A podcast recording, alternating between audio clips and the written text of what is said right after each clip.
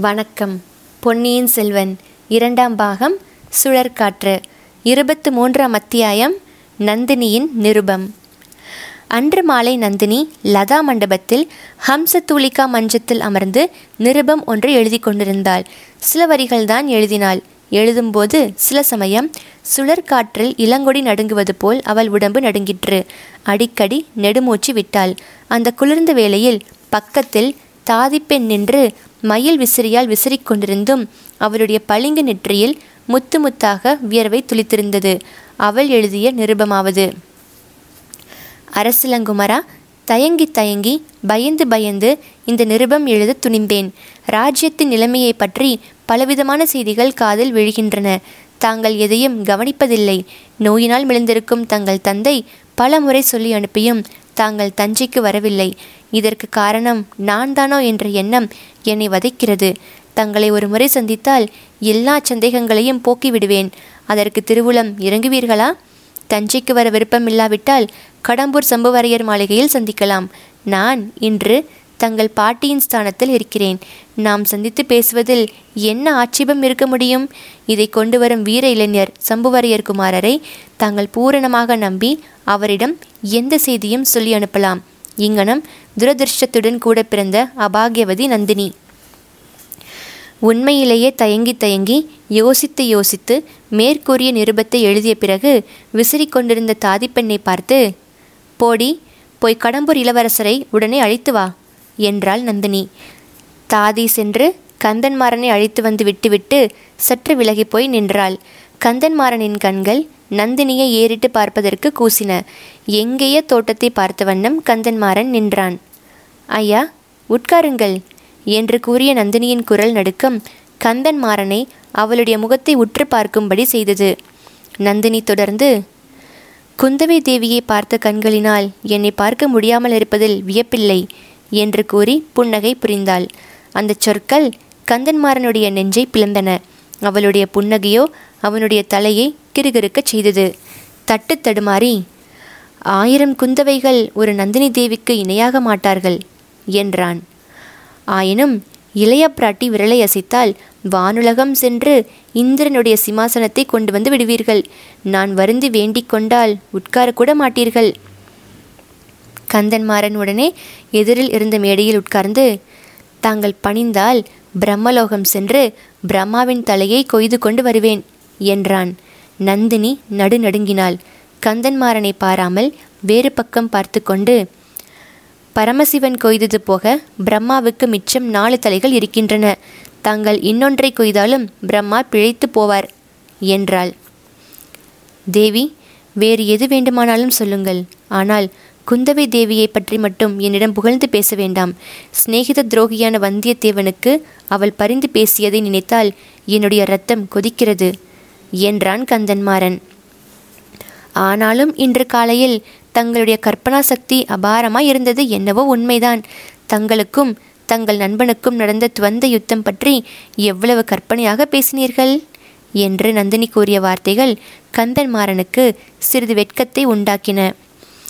அவனை சந்தித்தது எப்படி என்பதற்கு ஏதாவது சொல்ல வேண்டுமல்லவா? அதனால் சொன்னேன் அவன் என்னை முதுகில் குத்தியது என்னமோ உண்மைதானே? என்றான். ஐயா அன்று நடந்ததையெல்லாம் தாங்கள் மறுபடியும் ஒரு தடவை ஞாபகப்படுத்தி கொண்டு பார்ப்பது நல்லதல்லவா? என்றாள் நந்தினி. தாங்கள் கூட என் வார்த்தையை சந்தேகிக்கிறீர்களா? என்ன? சந்தேகிக்கவில்லை. ஆயினும் தாங்கள் சில விஷயங்களை மறந்துவிட்டிருக்கிறீர்கள். வந்தியத்தேவனை என்றைக்காவது ஒரு நாள் சிறைப்படுத்தி கொண்டு வருவார்கள். அப்போது தாங்கள் அவன் மீது சாட்டும் குற்றம் உண்மை என்று ருசுவாக வேண்டுமல்லவா? அதில் எனக்கு ஒன்றும் சிரத்தை இல்லை. அவனை இன்னமும் மன்னித்துவிடவே விரும்புகிறேன். தங்களுடைய பெருந்தன்மையை பாராட்டுகிறேன். ஆயினும் நமக்குள் உண்மையை நிச்சயம் செய்து கொள்வது நல்லது. அன்றிரவு நடந்தது எல்லாம் மீண்டும் ஒரு முறை ஞாபகப்படுத்தி கொண்டு பாருங்கள். நிலவரையின் வழியாக தாங்கள் வந்தபோது பழுவேட்டரையரையும் என்னையும் வழியில் சந்தித்தீர்கள். தங்களுக்கு அது நினைவிருக்கிறதா? நன்றாய் நினைவிருக்கிறது. என் உடம்பில் உயிர் உள்ளவரையில் அதை நான் மறக்க முடியாது. அப்போது தாங்கள் என்ன சொன்னீர்கள் என்பதும் நினைவிருக்கிறதல்லவா? என்ன சொன்னேன் என்பது நினைவில்லை. தங்களை பார்த்தபோது மெய் மறந்து போனேன். ஆனால் தாங்கள் சொன்னது எனக்கு நன்றாய் நினைவிருக்கிறது. ஐயா தங்கள் குமாரியின் அழகை பற்றி எவ்வளவோ நான் கேள்விப்பட்டதுண்டு. ஆனால் அதெல்லாம் உண்மைக்கு உரைப்போட காணாது என்று சொன்னீர்கள். ஐயையோ அப்படியா சொன்னேன். அதனால்தான் அவர் முகம் அப்படி சிவந்ததாக்கும். இப்போது கூட அவருக்கு என்னை கண்டால் அவ்வளவாக பிடிக்கவில்லை. நந்தினி சிரித்துவிட்டு உங்களை அவருக்கு பிடிக்காவிட்டால் பாதகமில்லை. உங்களுக்கு அவரை பிடித்திருக்கிறதல்லவா? அதுவே போதும் என்றாள். தேவி உண்மையை சொல்லுகிறேன். தங்களிடம் மறைப்பதில் பயன் என்ன? எனக்கும் அவரை பிடிக்கவில்லை என்றான் கந்தன்மாறன். ஆனாலும் பாதகமில்லை. எனக்கு அவரை பிடித்திருக்கிறது. அதுவே போதும். இப்படிப்பட்ட கணவனை பெறுவதற்கு நான் எவ்வளவு தவம் செய்தேனோ என்றாள். இதை கேட்டு கந்தன்மாறனின் உள்ளம் குழம்பிற்று. ஒன்றும் சொல்ல தெரியாமல் சும்மா இருந்தான். அது போனால் போகட்டும். நிலவரையில் எங்களை பார்த்த பிறகு என்ன செய்தீர்கள்? என்று நந்தினி கேட்டாள். தீவர்த்தி பிடித்து வந்த காவலன் வழிகாட்டி கொண்டு சென்றான். நான் தங்கள் நினைவாகவே கூடச் சென்றேன். ரகசிய மதில் சுவரை திறந்துவிட்டு காவலன் நகர்ந்து கொண்டான். நான் அதில் நுழைந்தேன். உடனே முதுகில் யாரோ குத்தினார்கள். அவ்வளவுதான் நினைவிருக்கிறது. வந்தியத்தேவன் நான் அங்கு வருவேன் என்பதை எப்படியோ தெரிந்து கொண்டு வெளியில் காத்திருக்க வேண்டும். இல்லை ஐயா தங்கள் ஊகம் மிக தவறானது. வெளியில் அவன் காத்திருக்கவே இல்லை. தாங்கள் கூட அவன் கட்சியில் சேர்ந்து விட்டீர்கள்? நான் ஏன் அவன் கட்சியில் சேர வேண்டும்? எனக்கு என்ன லாபம்? அல்லது அவனுக்குத்தான் என்ன லாபம்? இப்படித்தான் நடந்திருக்க வேண்டும் என்று எனக்கு இப்போது நிச்சயமாய் தெரிகிறது. சொல்லுங்கள் தேவி எப்படி என்று சொல்லுங்கள். வந்தியத்தேவன் வேலியே காத்திருக்கவில்லை. பின்னே யார் காத்திருந்தார்கள்? வேறு யாரும் இல்லை. வந்தியத்தேவன் வெளியில் காத்திருக்கவில்லை என்று தானே சொன்னேன். அவன் அந்த பொக்கிஷ நிலவரைக்குள்ளேயே தான் காத்திருக்கிறான். என்ன? என்ன? அது எப்படி சாத்தியமாக முடியும் தேவி? அவன் அன்று திடீரென்று மாயமாய் மறைந்து விட்டான் எப்படி மறைந்திருப்பான்? நீங்களே யோசித்து பாருங்கள். எப்படியோ அவன் பொக்கிஷ நிலவரைக்குள் புகுந்து அவ்விடத்து ரகசியங்களை எல்லாம் அறிந்து கொண்டான். பின்னர் உங்களை பின்தொடர்ந்து வந்திருக்கிறான். கதவை திறந்ததும் தங்களை பின்னாலிருந்து குத்தி தள்ளிவிட்டு தானும் வெளியேறியிருக்கிறான். அப்புறம் ஒருவேளை அவன் மனசாட்சியே அவனை உறுத்தி இருக்கலாம் தங்களை அந்த ஊமையின் வீட்டில் கொண்டு போய் போட்டுவிட்டு போயிருக்கிறான். தேவி தாங்கள் சொல்கிறபடித்தான் நடந்திருக்க வேண்டும். சந்தேகமில்லை. இத்தனை நாளும் இது என் புத்திக்கும் எட்டவில்லை மற்றவர்களுக்கும் புலப்படவில்லை. இந்த சோழ நாட்டிலேயே மதிநுட்பம் அதிகம் உள்ளவர் யார் என்று கேட்டால் தாங்கள்தான் என்று நான் சொல்வேன். இந்த உலகத்தில் அறிவு படைத்தவர்கள் உண்டு அழகு படைத்தவர் உண்டு. இரண்டும் சேர்ந்துள்ளவர்களை பிரம்ம சிருஷ்டியில் காண்பது அபூர்வம். தங்களிடம்தான் அழகு அறிவு இரண்டும் பொருந்தியிருக்க காண்கிறேன் என்று பரவசமாக கூறினான் கந்தன்மாறன். ஐயா தாங்கள் இப்போது சொன்னது மனப்பூர்வமாக கூறின வார்த்தையா? அல்லது உலகத்தில் விட புருஷர்கள் பரஸ்திரீகளிடம் சொல்லும் முகஸ்துதியா? முகஸ்துதி அல்ல சத்தியமாக என் மனத்தில் இருப்பதையே சொன்னேன். அப்படியானால் என்னை பூரணமாக நம்புவீர்களா? நம்பி எனக்காக ஓர் உதவி செய்வீர்களா? என்னால் முடிகிற காரியம் எதுவாக இருந்தாலும் அதை செய்ய சித்தமாயிருக்கிறேன். எனக்காக தாங்கள் காஞ்சிக்கு போக வேண்டும். காசிக்கு போக சொன்னாலும் போகிறேன். அவ்வளவு தூரம் போக வேண்டியதில்லை. காஞ்சியில் உள்ள இளவரசர் ஆதித்த கரிகாலருக்கு ஒரு நிருபம் கொடுப்பேன். அதை அவரிடம் சேர்ப்பிக்க வேண்டும். சேர்ப்பித்துவிட்டு அவரை தங்கள் கடம்பூர் அரண்மனைக்கு விருந்தாளியாக அழைக்க வேண்டும். தேவி இது என்ன வார்த்தை சொல்கிறீர்கள்? தங்கள் கணவரும் என் தந்தையும் மற்றும் பல சோழ நாட்டு பிரமுகர்களும் ராஜ்யத்தை பற்றி செய்து வரும் ஏற்பாடு தங்களுக்கு தெரியாதா? நன்றாய் தெரியும். அதைவிட இன்னும் சில செய்திகளும் தெரியும்.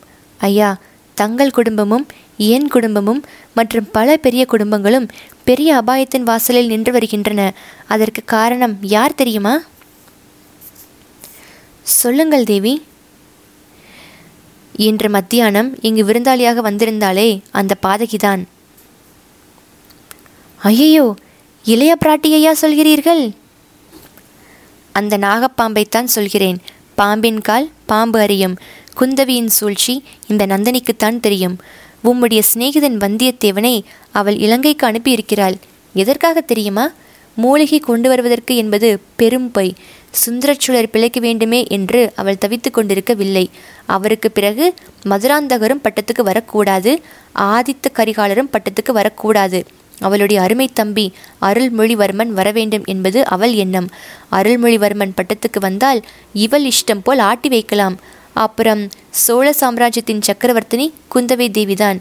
சக்கரவர்த்தி யார் தெரியுமா? உங்கள் சிநேகிதன் வந்தியத்தேவன். ஆஹா! அப்படியா?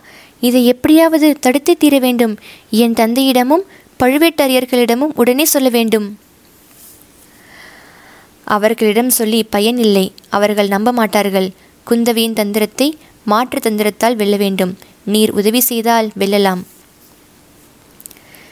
கட்டளையிடுங்கள் தேவி. இதோ இந்த ஓலையை சர்வ ஜாக்கிரதையாக கொண்டு போய் காஞ்சியில் ஆதித்த கரிகாலரிடம் கொடுக்க வேண்டும். கொடுப்பீர்களா? என்று சொல்லிக்கொண்டே ஓலைச் சுருளையும் அதை போட வேண்டிய குழலையும் நீட்டினாள். மோகவெறியில் மூழ்கி போயிருந்த கந்தன்மாறன் ஓலைச் சுருளையும் குழலையும் வாங்கிக் கொள்வதற்கு பதிலாக நந்தினியின் கரத்தை பிடித்துக்கொண்டு தங்களுக்காக எது வேண்டுமானாலும் செய்வேன் என்று உளறினான். அச்சமயம் சடசடவென்று ஒரு சத்தம் கேட்டது. பழுவேட்டரையர் அரண்மனையிலிருந்து லதா மண்டபத்துக்கு வரும் பாதையில் விரைந்து வந்து கொண்டிருந்தார். திடீரென்று எதிர்பாராமல் வந்தவரைக் கண்டு தாதிப்பெண் திடுக்கிட்டு விலகி நின்றாள். அங்கே மண்டபத்தின் விட்டத்திலிருந்து தொங்கி ஆடிய ஒரு முக்கோணத்தில் ஒரு பெரிய கிளி ஒன்று சங்கிலியால் பிணைத்து வைக்கப்பட்டிருந்தது. வந்த வேகத்தில் பழுவேட்டரையர் தம்மை அறியாமல் அந்த கிளியை கையினால் பற்றினார். அவருடைய மனத்திலிருந்த வேகம் அவருடைய கையின் வழியாக பாய்ந்தது. கிளியின் சிறகுகள் சடசடவென்று அடித்துக்கொண்டன. பழுவேட்டரையரின் கொடூரமான பிடியை தாங்க முடியாமல் கிளி கிரீச்சிட்டது.